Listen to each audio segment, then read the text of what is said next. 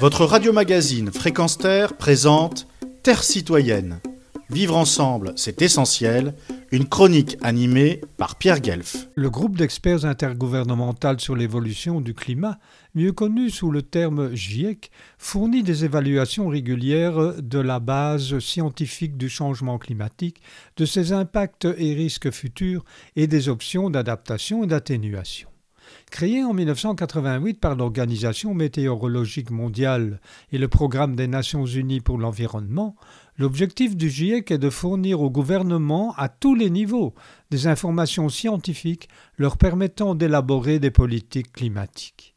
Les rapports du GIEC sont également une contribution essentielle aux négociations internationales sur le changement climatique.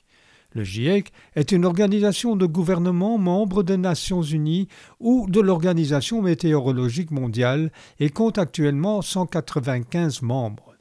Des milliers de personnes du monde entier contribuent à ces travaux et pour les rapports d'évaluation, les scientifiques du GIEC donnent de leur temps pour évaluer les milliers d'articles scientifiques publiés chaque année afin de fournir un résumé complet de ce que l'on sait des facteurs du changement climatique, de ses impacts et des risques futurs et de la manière dont l'adaptation et l'atténuation peuvent les réduire des risques. Un examen ouvert et transparent par des experts et des gouvernements du monde entier est une partie essentielle du processus du GIEC pour garantir une évaluation objective et complète et pour refléter un large éventail de points de vue et d'expertise.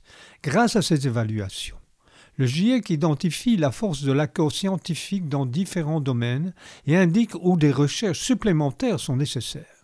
Le GIEC est divisé en groupes de travail. Le groupe de travail 1 traite des fondements scientifiques physiques du changement climatique.